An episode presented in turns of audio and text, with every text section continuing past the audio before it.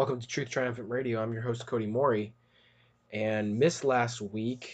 Last week, um, as many of you know, I actually also work. So I'm not just somebody who does ministry only and, and, and talks to you and has no idea, you know, what it's like to go out there and actually be working throughout the week and, and dealing with all the stuff. I, I actually do have a job. So sometimes uh, when we have deadlines and things like that. I work in construction, so I was not able to be here last week, but I am here this week. And we're going to continue our final point on the three angels' messages. And before we go there, just a just a quick overview of some of the things that are going on right now. As many of you know, um, I I have believed and continue to believe that the circus that we are that we are seeing before our eyes and it's like multiple things per week. I mean there's something brand new every week. You have the last week you had israel and hamas going at it again. Um, you have ga- gas prices going up lumber's going up inflation is is about to spike in a way that we haven't seen in a long time the polling um, is suggesting that Biden has very little support, less support, in fact, than Bill Clinton did immediately after the the Monica Lewinsky fiasco. So I think it's all intentional, and that's why we hear. I don't know if you guys have been paying attention or not, or, or and I totally understand if you haven't, uh, if you've sort of checked out on some of this stuff, but I guess there's uh, there's rumors out there that Senator uh, John Kerry went over to Iran and discussed some type of counter deal with them during the Trump administration, um, which Trump didn't know about. So that would be, you know, that would be treason. And um, it makes sense that these things, to me, it makes sense that these things would come out now. Why didn't it come out before? Because it wasn't being weaponized before. Now it's coming out. We had all these shutdowns of the union workers and the pipelines and the wall and all these jobs that have been lost and all these executive orders. I don't even know what the number's up to now. But people are not happy with it. People are really not happy with it. And it's not just uh, Republicans or conservatives. It's it's Democrats, and there's many people that have identified as liberal in the past that are now finding themselves to be conservative because the liberal side is just getting too extreme. Again, I say that is the plan, folks. That is the plan. That's why we see individuals like Senator Tim Kaine um, on the floor of the House talking about climate change and all this, Jesuit trained. And then on the other side, you have Senator Josh Hawley, uh, who's who's on the conservative side, also Jesuit trained, and he is asking for an investigation into looking at declassified intel in regards to the Wuhan lab. So it wouldn't surprise me if things started to come out more and more about the coronavirus, about Fauci's involvement in that. And of course, you know, we know that there's not going to be any repercussions for somebody like Fauci, but they'll they'll come out with it and they'll use it to to herd us like cattle into a new public opinion. Um, and that's what I think they're doing. I think they're taking people who normally even people that would be die-hard liberal and, and they're making it almost impossible for them to to be able to stay on that side. And i think i think it's just a matter of time before this this false revival which is is, is underway right now. I think it's just a matter of time before we really see this false revival and then, of course, we're going to see a, a true revival. It's an amazing time in the sense of the opportunity for us. We have a great opportunity to share with people the gospel right now because people are seeing that the craziness of everything that's going on it just doesn't make any sense and they're looking for something grounded something some type of absolute truth. That's what they're looking for. And where do you find that? Of course you find it in scripture. So there's also a great opportunity for us uh, to get out pamphlets to get out materials and to really take the time now because we're we're on the we're standing on the precipice. We're standing on the brink of the of the times that Mrs. White talked about, where the scenes of the French Revolution would be repeated. We are standing on the times um, here on this earth. We are we are standing on that precipice right now. I believe. I believe we are. Uh, and if if not, if it's if it's delayed for a few months, a few years, ten years, um, I don't see that happening. But if that is the case, it'll be by God's grace alone.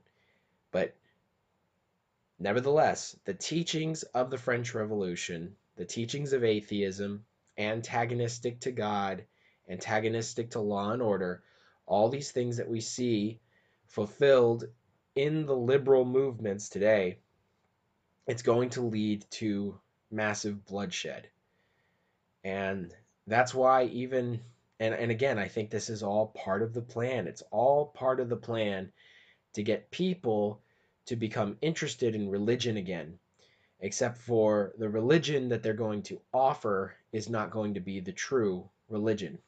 And we will see the fulfillment of Scripture where it talks about the false prophet. You will see the arm of Protestantism truly clasp the hand of Romanism and setting up the image to the beast. In the image of the beast will be the Sunday law.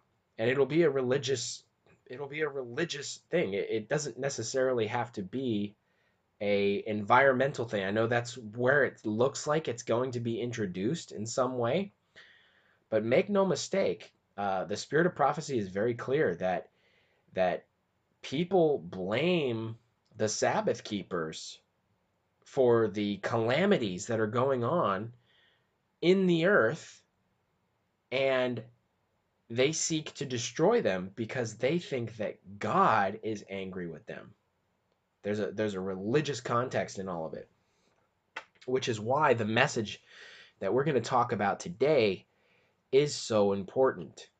And that message is the fourth angel. Now, some of you might be thinking, uh, what are you talking about? There's only three angels. There's the first angel, the second angel, the third angel, as you can read very, very clearly in Revelation chapter 14. Well, there's actually a mention of a fourth angel. And the fourth angel, and sometimes we refer to it in different ways, which I'll go over in a moment. First, I just want to take a look at the actual passage in Scripture that talks about this. It's a special message given right before the end, right before the plagues come, right before the hour of probation is closed for the world forever. So this is the really the, the final warning cry to the world and it, you can find it in Revelation chapter 18, right in the first few verses. I'm going to read verses 1 through 5 uh, so that we can get some context here and we can see exactly what is the all encompassing parts of this message. Now it reads in Revelation chapter 18, verses 1 through 5 And after these things I saw another angel come down from heaven, having great power, and the earth was lightened with his glory.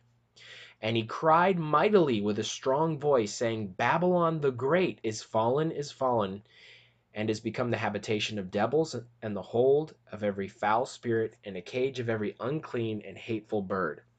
For all nations have drunk of the wine of the wrath of her fornication, and the kings of the earth have committed fornication with her, and the merchants of the earth have waxed rich through the abundance of her delicacies. And I heard another voice from heaven saying, Come out of her, my people, that ye be not partakers of her sins, and that ye receive not of her plagues. For her sins have reached unto heaven, and God hath remembered her iniquities. And then it goes on from there to talk about some of the dealings that God is going to have towards this system. Now, if you remember in Revelation chapter 14, the second angel's message, when it said Babylon is fallen is fallen, that was tied directly to 1844. Now, this one is talking about something else. First off, the whole world is lightened with the glory of this angel. So this is a message that's going to be worldwide. This is going to take over the media. This is going to take over um, everybody's talking points. And this is going to be the issue in the last days. Now, the issue we know that's going to be in the last days is going to be the seal of God versus the mark of the beast. Are you going to receive the Sunday law or the Sabbath? So we already know the context of what is going to be spoken about, but here we learn that it's going to go throughout the entire world. The earth was lightened with his glory. It says, and he cried mightily with a strong voice. We could refer to this as a loud cry, right? Saying, Babylon the Great is fallen. Now, unlike Revelation chapter 14 or the second angel's message, which is within there, it talked about Babylon is fallen. Now, Babylon included the apostate Protestants, and that's specifically what it was referring to there. In this chapter, it's talking about Babylon the Great. And if you look through Revelation chapter 17, you'll find that Babylon the Great, mystery, Babylon the Great, the mother of harlots, is referred to as the great whore of Babylon or the Roman Catholic Church, the papacy, the papal system. So it says here Babylon the Great is fallen, is fallen. So this message will be talking about Rome in its fallen state specifically. Uh, so I don't think this will fit very well if in the ecumenical movements. I don't think it'll fit very well in individuals who are either refusing to speak up or are directly rubbing elbows with the papacy. This message will not be given by them. I think that's very clear from the context. So Babylon the Great is fallen, is fallen, has become the habitation of devils. So it's a revealing to the world that that Rome is a fallen system and that it is controlled by demonic spirits. It has uh, become the hold of every foul spirit and the cage of every unclean and hateful bird. So the sins of Babylon will be specifically spoken about. If you guys have ever had the opportunity, I would suggest highly, if you haven't already, to take a look at Pastor Bill Hughes's Behind the Door series. In that series, he talks about Rome's involvement in many, many issues which have been mysteries of history, such as John F. Kennedy's assassination, Abraham Lincoln's assassination, the start of World War I, the start and finish of World War II, Vietnam, and many, many other topics, uh, going all the way back to the Reformation and before. But it talks about Rome, talks about the Jesuit order, talks about what they're doing. Some of the quotes I've read to you from J.A. Wylie there, you'll find some of those again. But it's a really, it's a really interesting and truthful and highly cited, cited. He uses a lot of citations to show how history has actually unfolded. And history, we can see, um, it's not the way that they've written it in the books, it's the way the Bible reveals it. So history is revealed through the Bible, and the sources and citations, if you look for them, they can be found to see what history is really trying to tell us. Uh, I, I kind of said that weird, but in, in basically, in a nutshell, the Bible is very clear that the enemy of God and man on earth is the Antichrist system, is Babylon the Great, is Rome. So Rome, therefore, would be involved in a lot of these a lot of these issues, a lot of these wars, a lot of these these mysteries, the sinking of the Titanic, all sorts of things. And they're there. They're there at every step of the way. Now, moreover, it says that all nations have drunk of the wine of the wrath of her fornication. That's their acceptance of papal laws and or the Sunday law. And the kings of the earth have committed fornication with her. So the pol- the political leaders of the world are working with Rome according to this verse. And that will be part of the message. And the merchants of the earth are waxed rich through the abundance of her delicacies. So in other words, the merchants of the earth, you know, like the individuals who own Google and YouTube and Facebook and Twitter, all these individuals, Amazon, all these individuals, the Bible says they are allowed to become rich and wealthy because they work with Rome. That's why you see all this censorship and everything else going on. It's because they, while they are rich, they are not free. Keep that keep that in mind. They might be wealthy. These political leaders might have a lot of things. They might have power. They might have almost any pleasantry that you could ever ask for at the tips of their fingers. But one thing they are not, they are not free. They are only free when they are obedient to Rome, which is not freedom. They are free to be sinful, to be licentious, to do Rome's bidding. That's it. But it goes on, it says, I heard another voice from heaven saying, Come out of her, my people, that ye be not partakers of her sins, and that ye receive not of her plagues.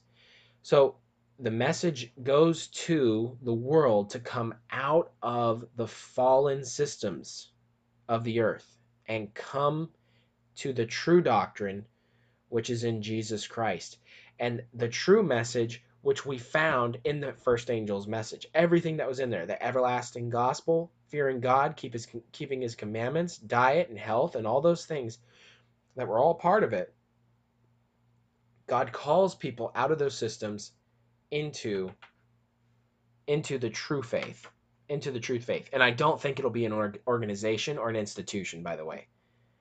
I think the work will be finished by people. I mean, think about it. When the earth is looking for God's true people and they're hiding in the mountains and everything, is there going to be some official institution or organization up there? No, there's not. There's just going to be the body of believers. So we have to think that way. We have to think in the terms of what is the church? The church is God's people. That's it. That's why God is saying here in Revelation chapter 18, come out of her, my people. He recognizes that his church is in Babylonian captivity. So that some of the members of his people, of his flock, are in these fallen institutions. And the only way that we're going to reach them is if we have the courage and bravery to tell them the truth, to tell them that they are in a fallen organization, that they're in a fallen institution, that Rome is evil. We, who's going to tell the Catholics that their system is broken and has been broken and is the enemy of Christ? They have to know those things. Because if they don't know those things, then they can't make a decision. And if they can't make a decision, then they could be lost because we weren't willing to speak up and tell them. We weren't willing to love them enough to tell them the truth. So let's find out a little bit more about this loud cry situation and how it started.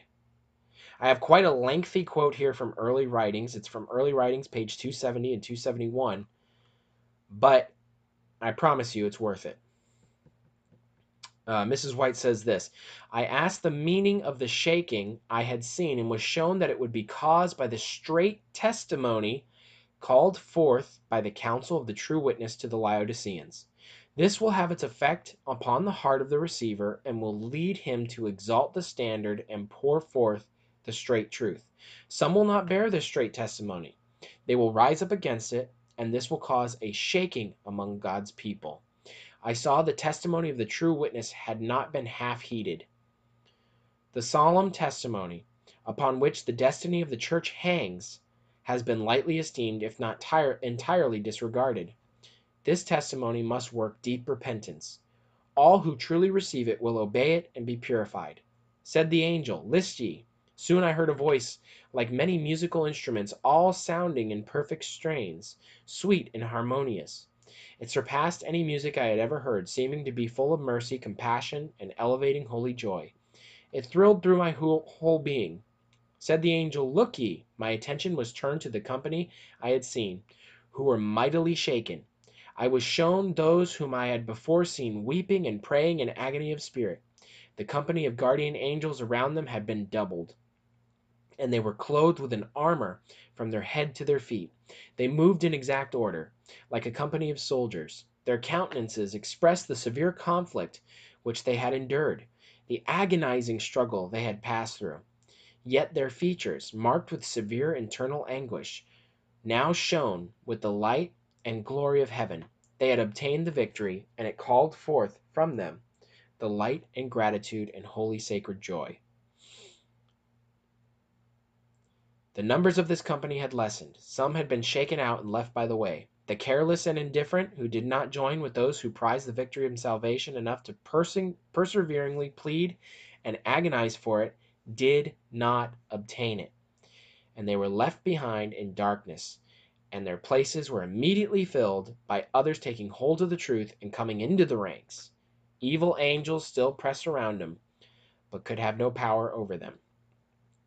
I heard those clothed with armor speak for the truth with great power. It had effect.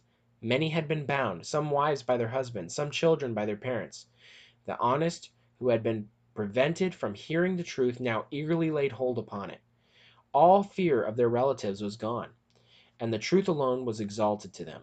They had been hungering and thirsting for truth. It was dearer and more precious than life. I asked what had made this great cha- change. An angel answered, It is the latter rain, the refreshing from the presence of the Lord, the loud cry of the third angel. So, there's a lot of things in there. I understand there's a lot of things, but try just so I can give you a synopsis of basically what happens here. You have a group of people that love truth, that don't pull punches, that cry aloud, they spare not, they show the house of Jacob their sins. These are the, these are the folks from Ezekiel chapter 8 that sigh and cry for the abominations that are done in the land. They're not afraid to point out when leadership is involved in ecumenical movements that are destroying the church, when false doctrines and delusions have entered the church, and they're they're they're willing to be just like Elijah to be just like John the Baptist and to tell people, even if it hurts, the truth. This is the straight testimony. This is the straight testimony. Now, some will rise up against this. This is what takes place. They rise up against it, and there's this battle that goes on, and then you have a shaking period. And I believe we're in that period now. We have some people who refuse to accept the straight testimony, and we have others who love the straight testimony. And I think these two groups are becoming more and more distinct and separate as time goes on. You have the careless and indifferent versus those who are sighing and crying and weeping in agony of spirit before the Lord so that they can overcome their sins. Now, as Mrs. White said, she saw this group and they looked like battle hardened individuals from the, the intense internal anguish which they went through. So you have the straight testimony given by some, while simultaneously this same group who's giving the straight testimony, they're trying with all their hearts, all their minds, all their strength, through the power of God, to overcome sin. They're taking this work very serious. Now you have this other group. They don't want the straight testimony. They rise up against it and they're careless and indifferent. They love their sins. They quiet themselves. They comfort themselves. And what happens to them? they are eventually lost. They're actually shaken out. And shaken out doesn't mean that somebody leaves the church in the sense of the organization or the institution. Shaking means who is shaken out of the true doctrine and who's not. That's the foundation, Jesus Christ and his doctrine. All right, so as we move forward, this group who finally begins to really gain the victory over sin, they turn around and send this message out to the world. They give this message to the world and they are refreshed by God's Holy Spirit. And it ends by saying, It is the latter rain, the refreshing from the presence of the Lord, the loud cry of the third angel. So the those who give the loud cry of the third angel or the fourth angel as it's sometimes referred to here, the the angel from Revelation chapter 18, that is that is that coincides with the latter rain and the the loud cry and the straight testimony comes right before that. I believe we are living in the time of the straight testimony right now. I believe that we are living in the time of the shaking right now. And we have to take things very, very seriously. We have to take the time that we're living in right now very, very seriously because we're not we're not going to have very much extended periods from here on out. As we see calamity on the heels of calamity, we we have to we have to acknowledge that something cataclysmic is coming. Something huge is coming. World War III could be coming. We don't know exactly. The bloodshed that's going to be going on throughout the world. We have to take advantage of the time we have now. We have to take our diets and our walks with Christ, take our devotion times seriously. We have to take our relationship with God seriously. We have to take we have to take the opportunity that the people people who are interested in hearing the messages right now and they are we have to take advantage of that i have another quote here letter 20 1884 talking about the loud cry god is raising up a class to give the loud cry of the third angel's message it is Satan's object now to get up new theories to divert the mind from the true work and genuine message for this time. He stirs up minds to give false interpretation of Scripture. A spurious, loud cry. The real message may not have its effect. Uh, that the real message may not have its effect when it does come. This is one of the greatest evidences that the loud cry will soon be heard, and the earth will be lightened with the glory of God.